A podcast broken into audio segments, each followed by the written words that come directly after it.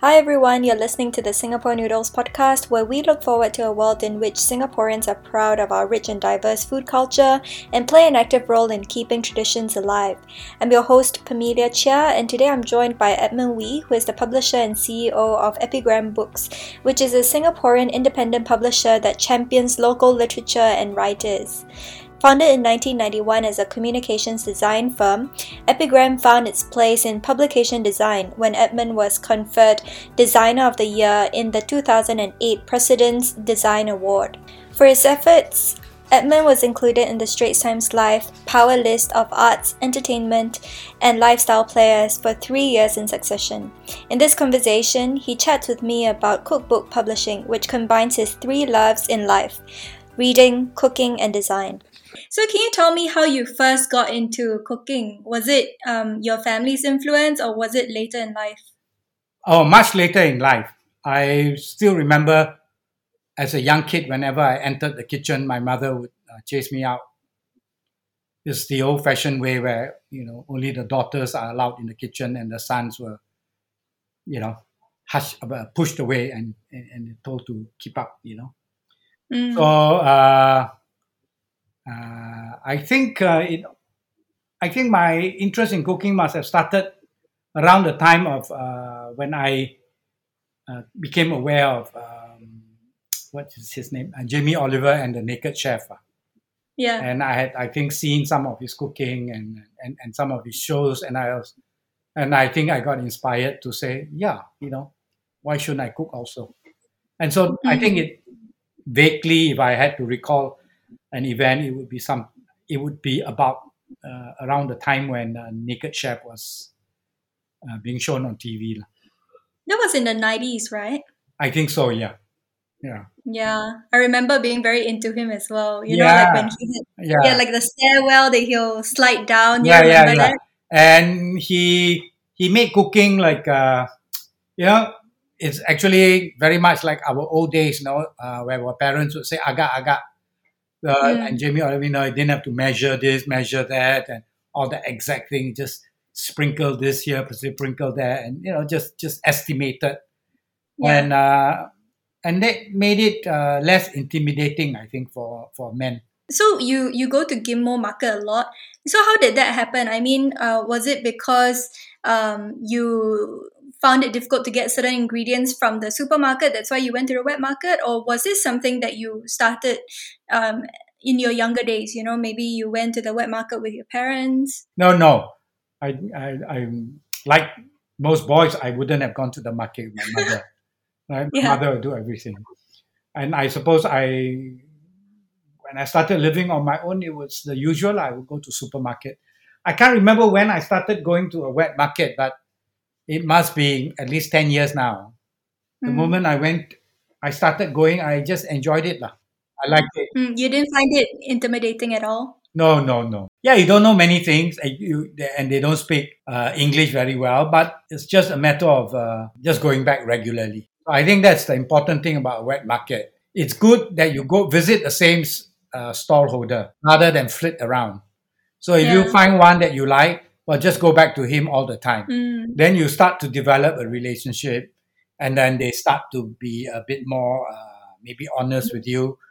Uh, you can start asking them questions. You can yeah. start asking them for help. You can ask, ask them for advice, and they'll be more than happy to tell you. And then they become friends, lah, sort of, lah. Mm-hmm. Yeah, yeah. I mean, not friends. they don't go out after work, but uh, they yeah. become very friendly, and it becomes it's not intimidating after that. So how did you pick your favorite? I mean, like there are so many vegetable vendors or like so many fish stall uncles at the wet market. How do you pick your favorite? Ah, okay. I I I I have this uh, affinity for for, to, for the underdog, as you know. So I I try not to go to the most popular store, the one where everybody wants to go. So the number one guy. So I I would try number two or number three because mm. uh, I think the number one guy doesn't need my business and mm-hmm. anyway, you know, uh, so I will unless number one guy is really, uh, really very good lah. You know. Mm. So I think yeah, it's a relationship. So I, I look for the number two or number three guy, and mm. if he is he or she is uh, friendly and nice, and I would stick with them. I like to help the underdog lah. because I Mm. feel sometimes that that's that's me. I'm also very much a person not part of the mainstream, you know. Uh, so I I very supportive of people who are number twos uh, or number three. Mm. So, can you tell me about the very first cookbook that Epigram published? Oh, I'm not very sure, but I think it would have been Irene's Peranakan recipes. Oh, I love that series. The Ah, white that was right? series. Yeah, yeah. So it started with that. Uh, uh, Irene's daughter came to me, showed me all the recipes her mother had written for her when she went to London to study music.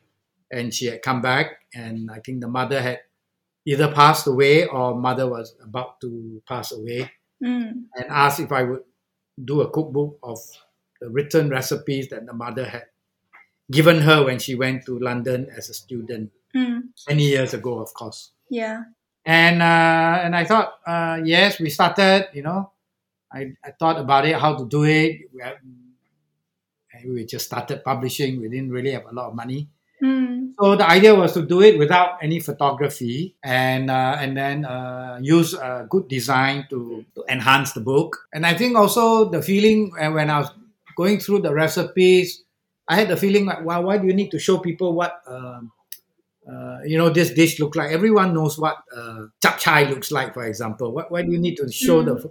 So I thought, okay, we take a risk, like, You know, we'll do a book. We don't have much money. We also don't want to sell it too expensively. So we we basically did it without photography, did it without uh, any uh, four color printing. It was just one one two color printing, and Mhm. uh, make it better by design. Because at that time I had just I was running a design agency, uh, Mm. and uh, book publishing was kind of just uh, sideline, you know. Oh, so that was even before you started publishing fiction. Yes, yes, long before. It's one of those things that somebody came to me because I was, uh, you know, doing design and then Yeah. asked if I would help or you know find a way I could do this. Yeah. So I I used the, the you know our design agency as a way of publishing Mm. to publish the book lah. Mm. So that one book eventually became a series, right? So why Yes. did you expand it into a series? Ah, because after I did the Irene's Peranakan recipes, and somebody had seen it, came to me and said, "How about I? My mother has also got the same thing." And I said, "Well, your mother, what's your mother?" And you know, I discovered the mother was Cantonese, so I said, "Okay, let's do the same thing with your mother's recipe, and we'll call it your mother's name, Madam Choi Cantonese recipes." And she was so Mm. excited, and then we did it. And then we started seeing the a pattern now, you know, uh, uh, nephews, nieces, or uh, children or grandchildren uh, having recipes of somebody else older uh, and that they can recall. And then we say, oh, okay, in that case, why don't we? I think it was only after the Cantonese one that we said, let's go and look for other children or, you know, uh, who have an older person recipe. And so then I think I can't remember what was the third one. Maybe the Indian was the third one, and then I think we went to the Teochew, then was Hokkien, and then maybe the Eurasian. And we've struggled for Mm. many years to complete it by having a Malay one, and we have not been very successful. And but Why is that? why is that? Because the, of the few Malays that I have uh, contacted who were interested in doing so, they all uh, gave up up halfway through or one quarter way through. lah. Oh, so you're still looking for someone to to write. No, no. So I have now got a Malay one. It'll be coming out uh, sometime this year. Oh, oh my god. Yeah, so that that will complete the series, Mm-hmm. and I'm very pleased that we've completed because I think the Malay one was a big, uh, uh, uh, you know, big hole lah. Mm. Yeah. I mean, can we go and do uh, cake and hakka all that? Well, possibly, but I haven't uh, gone out of the way to look for these. Uh. I, I think if they appear, maybe we do it. But I think the Malay would complete the series. Uh. So you started Epigram. Did you have a very clear idea that you wanted a cookbook section for Epigram? No, but I just remember that there are three things I love in life. One is reading, one is cooking, and my third one is was design, lah. Art, Mm. lah, art. So when I started, uh, eventually to s- decide that we should set up a proper book publishing firm, I said, uh, so obviously these are the three things. So we should definitely publish fiction. We should publish cookbooks, and we I wanted to publish art, you know, art and design, which uh, we have since uh, abandoned because it's uh, it is really uh, expensive and difficult. Mm. So I published some photography books. I wanted to publish more some design books, uh, but I think they were just not viable financially, lah, Mm. commercially. in you know. But we have uh, stuck to uh, fiction and uh, we have uh, tried to do cookbooks because, Yeah. yeah, like I said, I love cooking. You know. Mm. I think what I really love about Epigram is its focus on Singaporean stories, and you know the lens is always cast on Singapore and its food and its people. So you know, was this focus um, your initial idea for Epigram, or was it something that was fleshed out more in the later years? No, no. I think when we started, it was very obvious to me that the focus should be on Singapore, Mm. Singapore writers, Singapore stories. Mm. uh, I mean, it doesn't make sense for me to. Why would I, as a Singaporean, want to publish a book by an American author on a story set in New York or Mm. you know, English author story set in Somerset or French person story set in Aix-en-Provence? You know, does not Mm. make sense. Ah.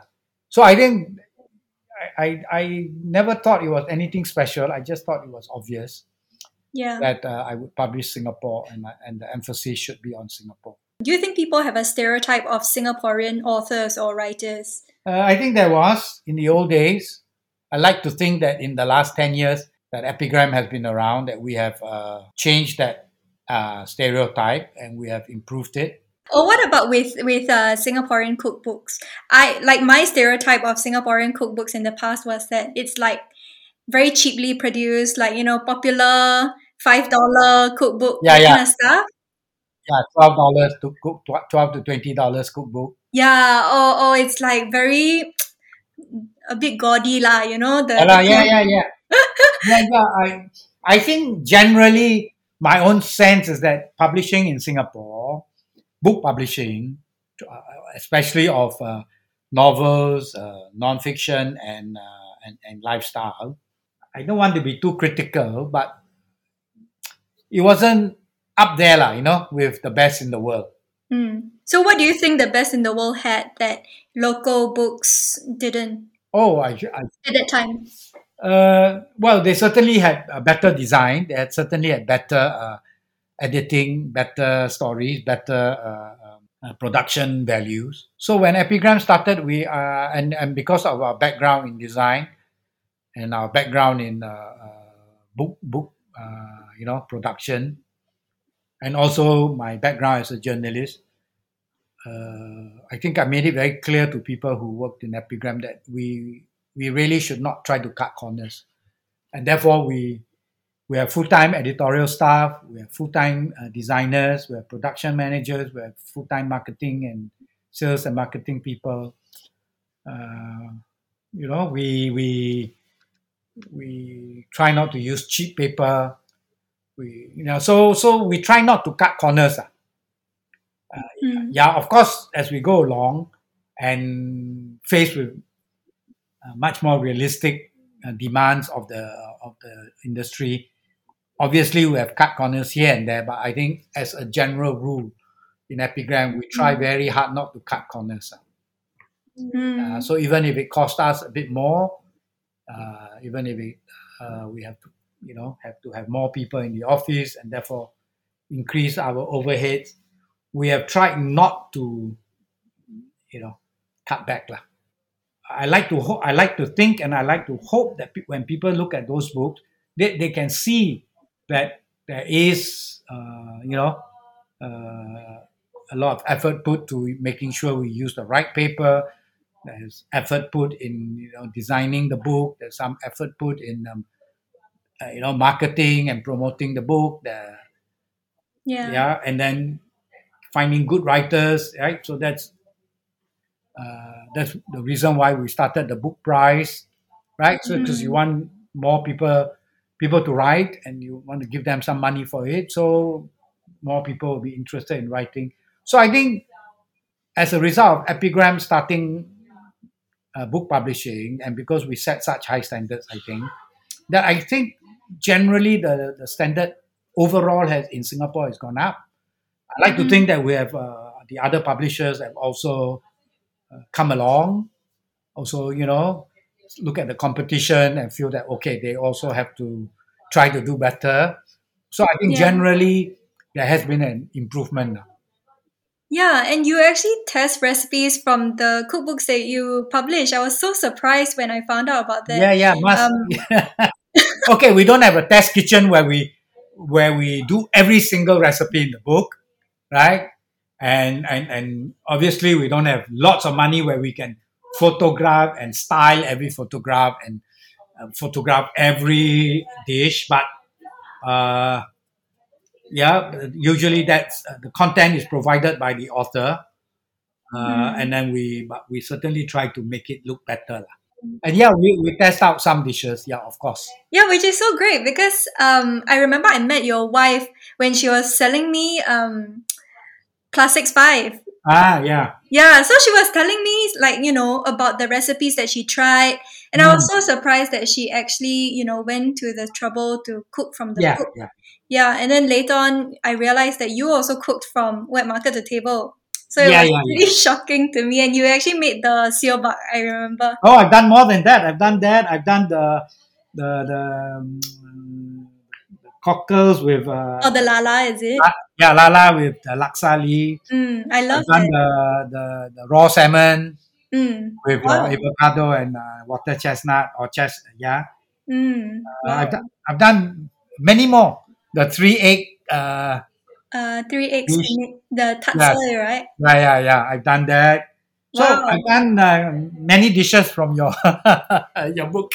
Yeah. So is this like a, a practice for you? Like every single cookbook, you'll actually try some recipes. Yes, yes, of course, of course. I try some. Yeah, I must say, uh, between you and me, I haven't tried the kueh book lah. It's so tedious. Uh, okay, I shouldn't say tedious, but I mean it's more involved, is it? yeah, it's much more involved, and really, it is uh, much more difficult. So I haven't. Although I'm very. So I rang. I rang. Uh, uh, Christopher. I said, Christopher, I must make one recipe from your book, and if I had to choose one, I think I would like to learn how to make kueh salat. Mm. And he said, "Oh, that's the hardest one." And was, uh, I think people are always very curious about the process of writing a book or the selection process. You know, oh, I've had a few questions where people ask me, "Oh, how did you get published?" So, what is your selection process? I mean, how do you decide whether or not an idea makes it into a cookbook? in epigram uh, it's, it's, it's like all publishers that we have, we we publish things uh, we we get things two ways one is things that are come that come from epigram that means we either commission it or we thought of an idea and we're going to look out for someone to say hey would you like to do this? Uh, you know would you like to write this? And then the other way would be people would just uh, send manuscripts or, or ideas to us unsolicited and then we will look at them. And then you know so it, it starts out in these two ways uh, either comes from us or it Mm. comes to us. Uh, and then from there we look at it and then Yeah. we we we have uh, our Mm. editors will go through it. We discuss it at, at, at editorial monthly editorial meeting. We Mm. uh, you know hear everybody's views and uh, ideas or the manuscript that passes most people. Uh, if some people have objection then obviously we listen to it. Uh, if everybody hates it then obviously the right you, you will be left at the at the door but if there's an advocate for it and then is able to persuade others and then it goes through the next round and then um, you know and eventually uh, after two or three rounds everybody likes it or everybody can see Mm. that uh, there's a potential for a book like that then we we will accept it for publication So personally, for you, what is your your criteria or what is your ru- your rubric? One is, is it important that it should be published? And the other one, and obviously sometimes they go together and they should, is can this book sell? Yeah, It's, sometimes it's not much point publishing a book, spending all that money and effort, and nobody buys it. Then it's as good as not publishing a book, right? The whole Mm. purpose of publishing a book is to make sure it sells. But how can you tell whether or not a cookbook idea will fly? Oh, you can't tell. You can't tell. It's all guesswork, is it? It's all uh, it's all guesswork. Yeah. Sometimes it's it's looking at what works overseas, right? So if you have a Yeah. celebrity for un- unfortunately, because we don't really have a lot of uh, cooking shows on TV, uh, so we don't have that. But I think one of the most obvious things that work in uh, cookbooks, for example, is if you are a celebrity and you are also a chef. So the likes of Jamie Oliver, the likes of Nigella Lawson, and I mean, you know, I'm sure in the Mm. uh, Gordon Ramsay, you know, these are cookbooks you know can sell. So if we have a famous chef in Singapore who's also a celebrity and they want to write a cookbook, I, I'm Yeah. very sure that will sell, lah, right? And then the others would be just a, a, a, Intuition, gut feeling. yeah, yeah. You know, it's like the way of the kueh. Wow, you know, when Chris came to me, I said, wow, all the recipe look like damn difficult to do, right? But I know Christopher, I know his father, especially even better. Uh, then I, I I like the idea of the kueh, Mm. right? Because it's so multiracial, and and then I know Chris, and I know he he takes um, good pictures of his staff, and I done one book with him earlier, Nerd Baker. Mm. So when the kueh came, I said, okay, let's do it. I he had some grant from Heritage Mm. Board, which uh, helped him, and I, you know, I, I didn't have to pay him a big advance or anything. Uh, yeah, so so we did it. At that time, did we think it would be such a bestseller? No. I mean, I thought, okay, we'll print a thousand copies, we will sell it uh, in Mm. Singapore. I think you know now, Singapore context for for Epigram anyway. Most books that we publish, we would publish uh, one thousand copies, Mm. uh, and we hope that we can sell it, and then try and reprint another thousand, and and, and hope that we get to three thousand. You know, because between our break even point is between three to five thousand. Break even, just to break even. Yeah, of course. You, you can't break even at 1,000. When you sell a book, the bookshop takes 40%, right? Yeah. 45%. The distributor takes about 15, 20%. You pay Mm. the authors about 5% royalties. Mm. Uh, usually the printing, we try to make sure the printing doesn't cost more than 10%, but frequently it does, Yeah. right? Especially with cookbooks and uh, books that are not just black and white, lah, you know, like a novel. We can keep Mm. that at around 10%. So if you count all these third party costs, 10% printing, 5% uh, royalty, that's 15%. The public, uh, the, the, the distributor takes another 15%, that's 30%. The Mm. bookshop takes 40, 45%, that's 75%, you see. Mm. So every book you sell, you have 25%, and the 25% covers, you know, your rent, your salary, your staff salary, your, you know, everyone in Epigram, from designers to editors to production to uh, finance to marketing and sales and promotion. All that will take up nearly 20%, even more sometimes. So the publisher Yeah. has like, you know, 5%, 10% left. So in order to cover the cost, you need to sell about three to 5,000. It sounds like a very difficult industry, the print industry. Yeah, yeah.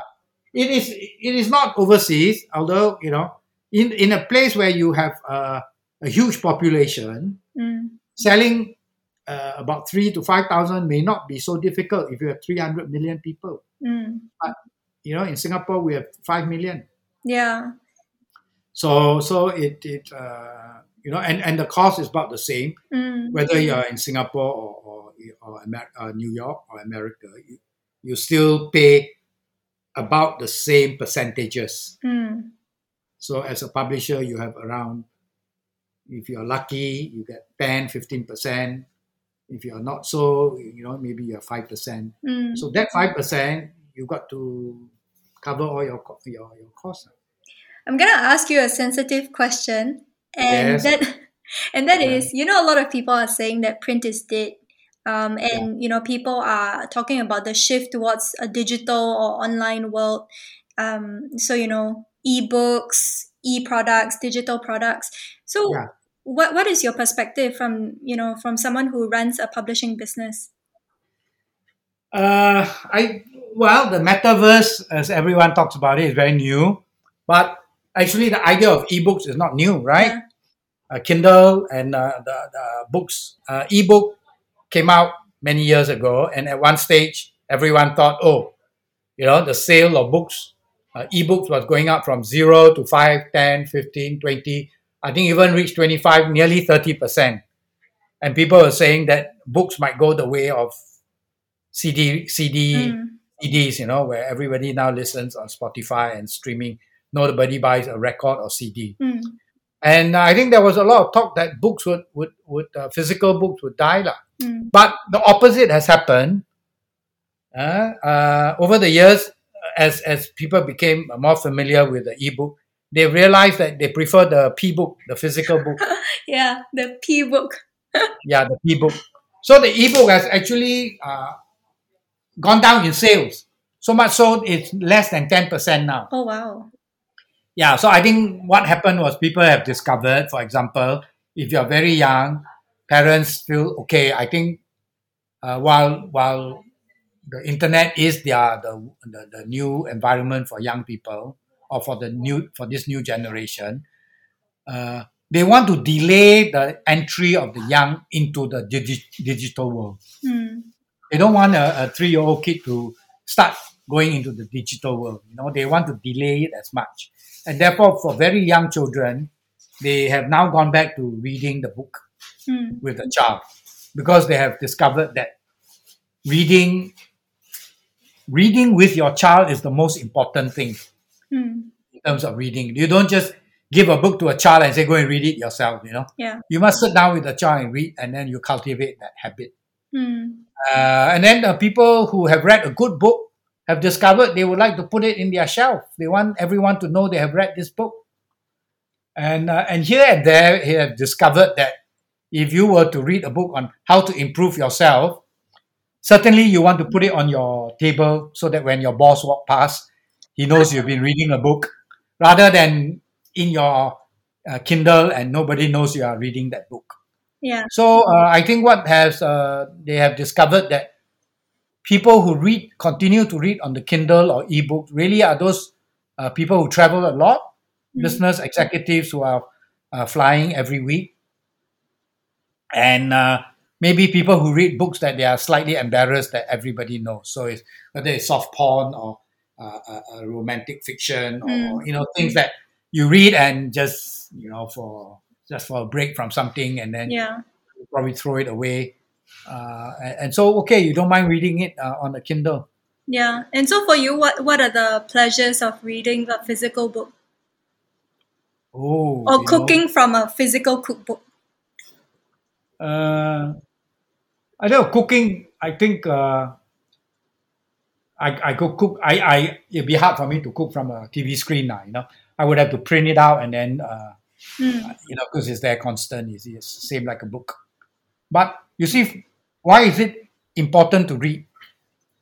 You know, four things happen when you read. Four things happen when you read. And when I say when you read, I mean reading a novel. Yeah? Mm. Number one, you are transported into another world. Mm. Right? You're transported. To, how else can you understand what is it like to be an American? How else can you understand what is it like to be a young person? How else can you understand what is it like to be poor or anything? You cannot get into the world of somebody else unless you read a novel.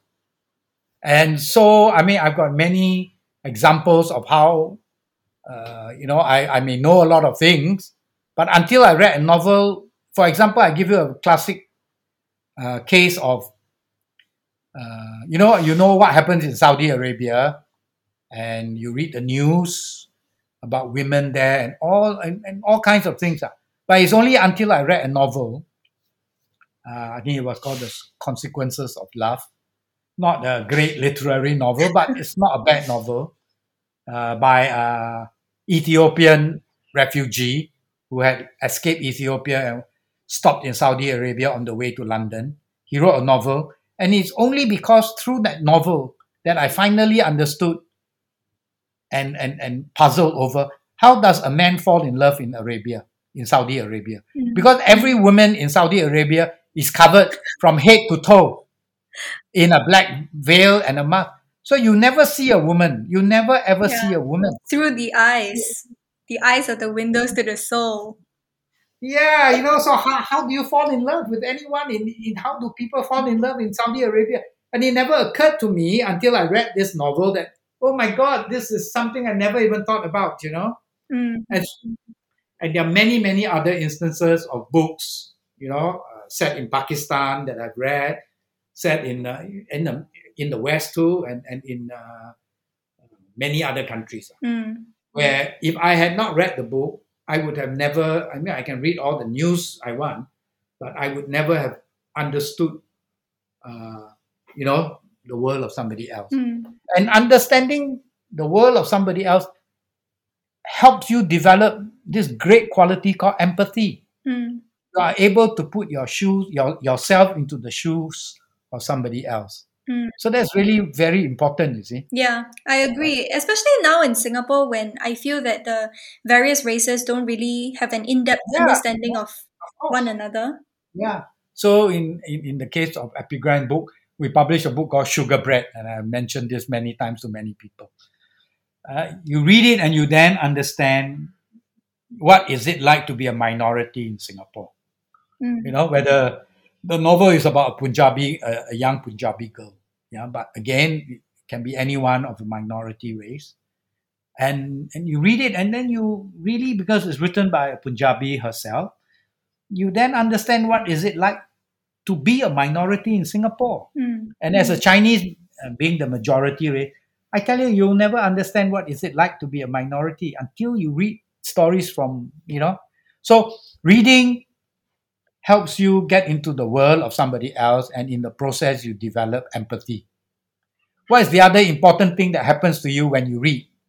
Number two, when you read, you are trying to follow a, a complex story.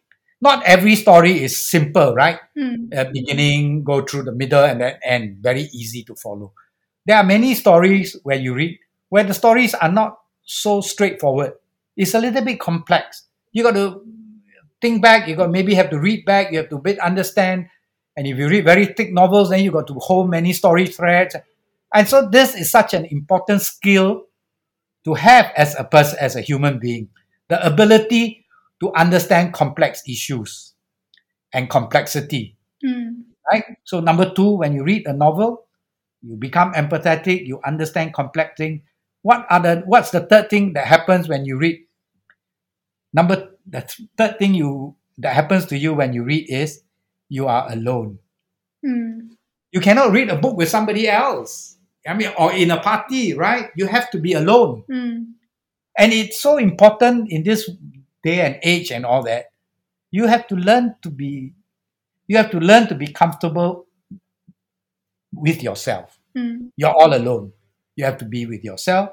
And it's so important to be with yourself, important to love yourself, to, uh, important to understand your and so being alone is such an important quality in this day and age when we all feel like we have to run around Yeah. and have friends and have this and have influencers and have followers and that.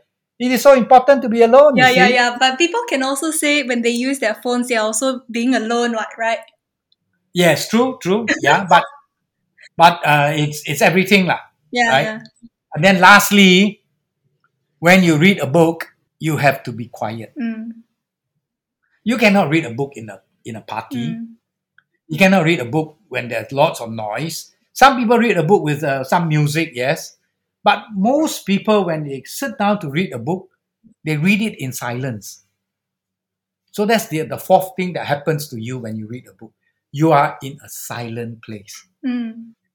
And it's so important, especially nowadays, that you learn to be comfortable in a silent place. Right? And so now, does it happen if you read an ebook? I suppose all those four things can happen if you read an ebook. Uh, my point isn't whether it's ebook or p-book. My point is you need to read a Mm. novel or you need to read. You need to you know, spend time reading. Because if you don't, these four things will not happen to you as often as as it should. Yeah. Wow, amazing! You actually And, thought uh, everything through. well, I'm a, I'm a, a person who's trying to persuade people to read, so I have to think of yeah, yeah, uh, reasons why why why we should read. like a an elevator pitch on why you should read. So, but the physical book is so much better, lah. I think for me as well, like I can never get into an ebook because you know just reading words on the screen is very fatiguing. Yeah, yeah, of course, that's also. So I think uh, uh, bookshops and and, and and and the industry has realized that. You you realize that Kindle hasn't come up with a new model in a long time. In the early days, they Mm. came out with a model, and then every six months or what a year, they will come up with a new Kindle, new model, Mm. and they haven't done it in many years now Yeah. because nobody is really buying ebooks. You know, Mm. so the market is more or less saturated. Uh, new people come does do come in, but not many, and therefore I am not worried about the ebook. Am I worried about Mm. audiobooks? Uh, I think it's also a different thing. lah. In Singapore, we don't travel long distances. Therefore, Yeah. the audiobook has uh, less appeal. Yeah. And I think some people, I mean, there are, depending on your personality and your makeup, right? Some people are visual visual learners. Some people are auditory learners. So some people, Mhm. for me, if you tell me your name, I will never remember your name. You know, but if you show me your name card, Mm. I look at your your your name printed, I will remember much better. So for me, Mm. reading is a much better way of remembering than listening. Yeah. Right. And now with uh with the internet, you know, there are so many recipes online. What is the value of a cookbook? I'm not sure. Yeah, you are right. Uh, uh, I don't know. I think it's just. I don't know. I, I just feel you want to own something, you know. Like you have a home, Mm. you have a bookshelf. I mean, I, Yeah. so I have a cookbook. And you have I, I guess for me it's like the the cookbook is a very consolidated form of one idea. You know what Yeah. I mean? All the recipes revolve around that singular idea and, and that makes it very compelling to me. I mean you have so many recipes online. Sometimes you just feel very overwhelmed and you just have to find like one recipe at a time. Yeah. So I will use the online one if I wanted to do something and I've forgotten something. Like I say, okay, I want to do uh, this sauce, I wanted to do something and I forgot, oh, how much sugar should I add or how much, uh, or how much did I miss out? Then I might Google chocolate Mm. cake and I say, oh, oh yeah, I, I must put baking powder or, or, or, or you know, how much.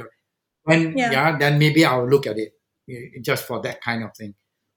Mm. the idea of a cookbook around a certain theme, around a certain personality, still quite attractive to me, lah. And I think Yeah. for most people, so I, I, uh, yeah. So I think the cookbook still has to have uh, uh, an angle to it, lah. It cannot be just a cookbook with, uh, you know, just. you know, It has to have some, yeah, lah. It cannot be just a cookbook, lah. It has to have Yeah. something either revolve around a personality, revolve around an Mm. idea, uh, Yeah. it revolve around a theme, uh, something. Mm. Yeah, I think then then it then then it works lah. I think. Yeah. So when you first heard of my idea for wet market to table, um, what were your initial impressions? Because I remember at that time, right, people used to think of wet markets as very uncool, Yeah, yeah, yeah. as very unhip. Uh, I think uh, Pam, Pam, you you pitch your idea to someone else, not me. I did no, I, I pitched to Lydia, That's right. Yeah, the editor. yeah. So Lydia was the one who then uh, did she come to me or she already accepted your idea? I can't remember. But you pitched the idea to somebody else, and I think Mm. I heard about it much later, or after she had either accepted or she pitched it to me. I can't remember now, but certainly because I mean, if I if he had come to me, I would have said yes because I'm a wet market man. I go Mm. to the wet market every week, unless I'm out of Mm. Singapore. I'm at the Ghim Moh market either on a Saturday morning or Sunday morning. Sometimes Mm. even Saturday and Sunday, you know, but usually is uh I try to go on a Saturday, but if I have something else on a Saturday, then I will go on a Sunday. but I will definitely Yeah. go once a week. Yeah, but going by, you know, your original criteria, right, which was one that it's important and two that it is sellable, why did you think that writing a book about the wet markets was either important or that it was an idea that could potentially take off? Intuition. Intuition. I think uh, I didn't meet you at that time. If I had met you, I'm sure I would have been persuaded by you. Uh, uh, but uh, I like the idea of the wet market, as I say. You know, I, I, as I Mhm. said, I go to the wet market. I love looking at all the food there. When I see a new vegetable I've never seen before, I will ask the I Cheng, you know, the, the girl who serves Mm. me at Ghim Moh. Yeah, but why why did you think that it was important for, you know, young Singaporeans to Yeah, it's important to go to the market. It's crazy. So many people go to a supermarket to buy things that can be bought from a wet market. Why do you go things from a supermarket? First of all, it's a conglomerate. As I told you, I don't like. I don't like the. You like the underdog. I like the underdog, so I don't like the, the. And then, do you have any connection with a supermarket? You go there, nobody talks to you. Right? You just get your own thing. If you're lost, you might ask a question, and then you pay at the cashier, and usually you don't see the same cashier. Once in a you've been there long enough, maybe you see the cashier, but you don't strike up any relationship. You Yeah, I mean now it's Huh? self self checkout machine. yeah, yeah. now. I in fact now I always use the self checkout. Yeah. so I go to the supermarket to buy things I cannot buy in a wet market, right? Like butter, milk, orange juice, yogurt, uh, ham, uh, butter. Maybe that's it. You know, chocolate, mm, uh, tonic, soda Mm. alcohol. So things that you cannot buy in a wet market, I will buy in a supermarket. But I will never buy anything from a super, supermarket that is available at a wet market. I will Mm. never. Because in a wet market, you get to know someone. So you're making a, it's no more a shopping trip, no? Mm. When I, why is it, my wife asked me, why must you go to the market in the morning? You know, so we are busy today, we got something else on. And then you say, oh, you can ask the maid to go and buy. I say, no, I want to go and buy because I want to see my friend. You know, this woman, this uh, uh, the fruit seller, the vegetable uh, woman, the, the, the chicken, the man who sells me chicken or the, the pork. I got to know them. They know me. I know them. We joke when we see each other. So I have a, a connection with them. I don't like to, I'm not uh, uh, egoistic to think that I make a big difference in their life or that I'm important in their life. No, you know, because outside of the market, you know, we don't see each other, obviously. But during that short one hour, it's kind of a nice thing, lah, you know. Mm. And then every Christmas or Chinese New Year in the past, this year I have not because I moved house and I don't have an oven. Uh, every year I make uh, cheese crisp. I Mm. don't think you have tried them. I don't know if you ever had my crisp. I call it No. the label is the ultimate crisp. Alright, so I make a crisp that you cannot find anywhere in Singapore. You cannot find it in any shop. You cannot find in any cookie stall or uh, Chinese New Year kueh. You cannot find it. It's only available from me. I make it. My mate makes it now, and I bottle them into a bottle. There are about 22 to 25 pieces in a bottle, and I actually sell this, and the profit goes Oh, you sell uh, it. the profit goes to my my maid for her retirement fund. But I will make enough not only to sell, but also to go to the wet market and give a bottle to every uh, stall holder for whom I'm a you know a customer. Wow. So the, the chicken man will get one, the vegetable woman will get one. Well, you know what? You should do a bundle with your cookbooks. Bundle, yeah. Do you know I've sold your cookbook, the wet market book at the vegetable store in uh, in Ghim Moh. Gimmo. Yeah. Yeah, you told me. I was so surprised, Yeah, you put- know, that I you put- were so chummy with Yeah, I put 10 Enough- copies there and I said to them, I put a little poster up. So I took up their space and I put 10 there and I said to them, Mm. you sell this at $40. I say in the bookshop is 44 something. I say it's only $40. You tell everyone and you keep 20, I keep 20. You know? And you know, the first 10 copies that I put there disappeared. The Yeah. one weekend I put there, the next weekend I went, all gone. But they refused to take that money, you see. I'm curious, what did they think of the cookbook? I don't know if they did. They they they. I gave one free to the to the, the, the vegetable woman who, who sells vegetable to me, and the other nine she sold it. She said that everyone, uh, you know, she said easily. She sold it easily. So I brought another ten, I think, uh, the Mm. second week. Also all gone.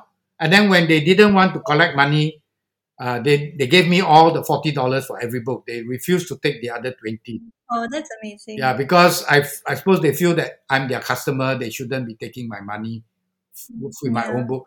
So because of that, I stopped giving them the books. Like I didn't want my books to take up space there.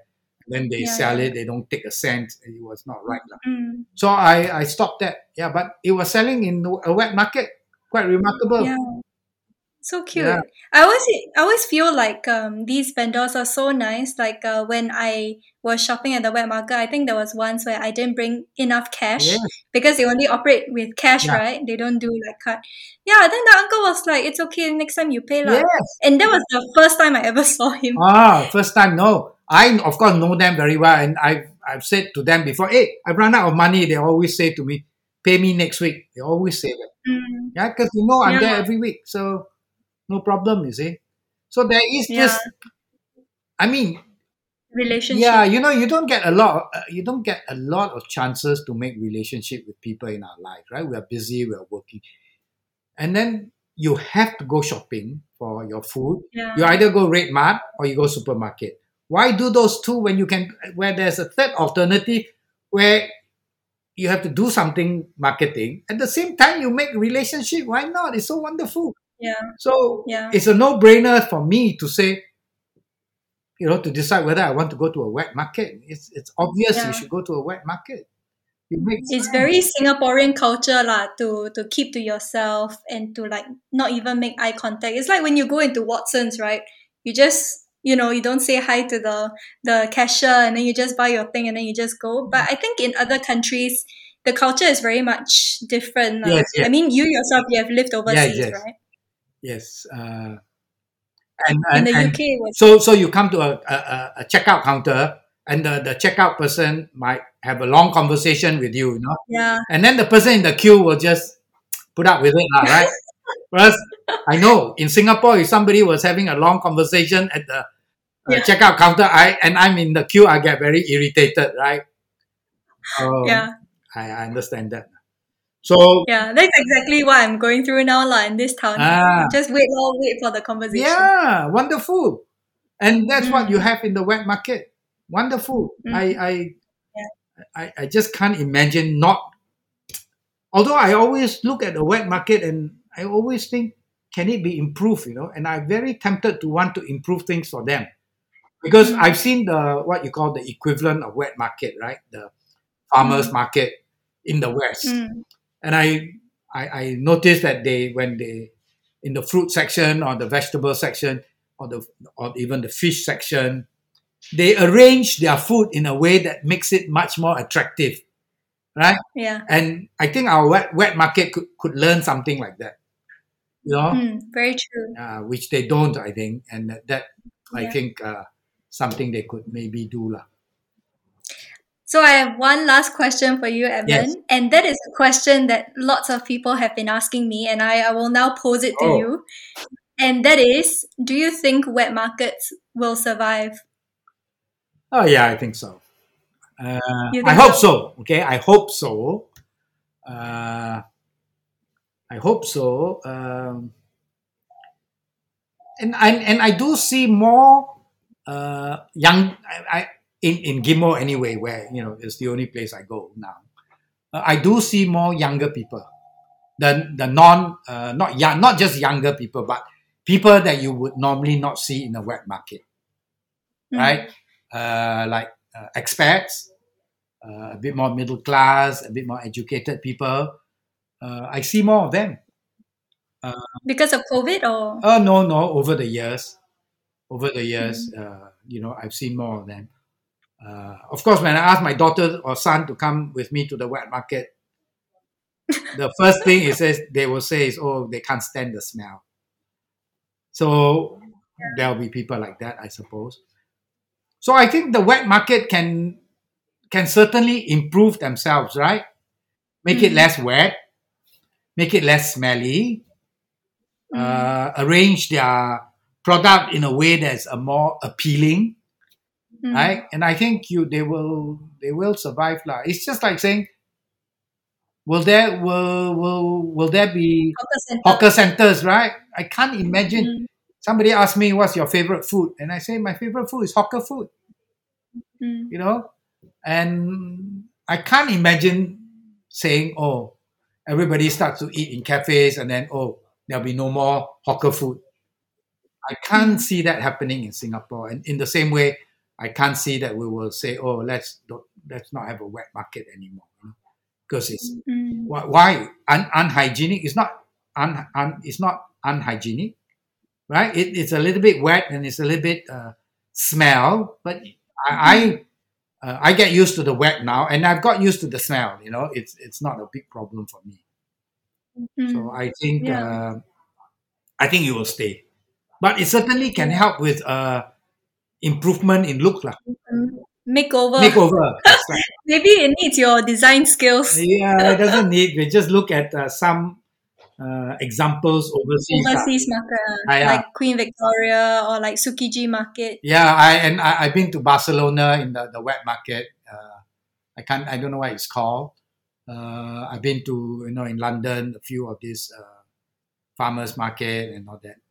And uh, yes, I think if we can somehow, um, you know, rearrange things, yeah, that would help. I Mhm. think that would help.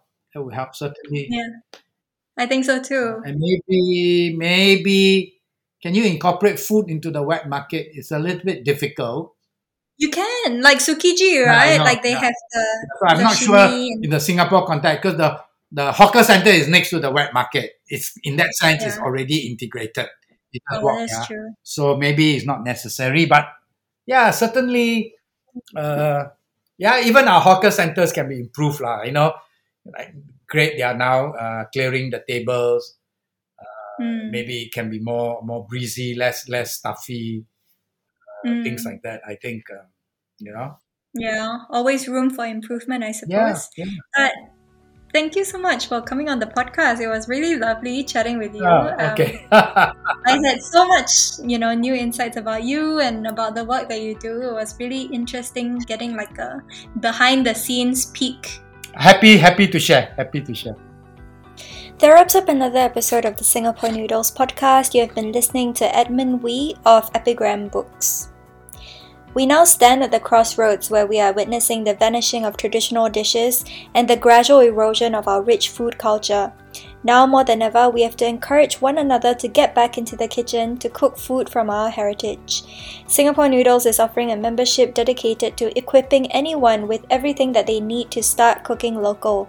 Visit sgpnoodles.com to find out more.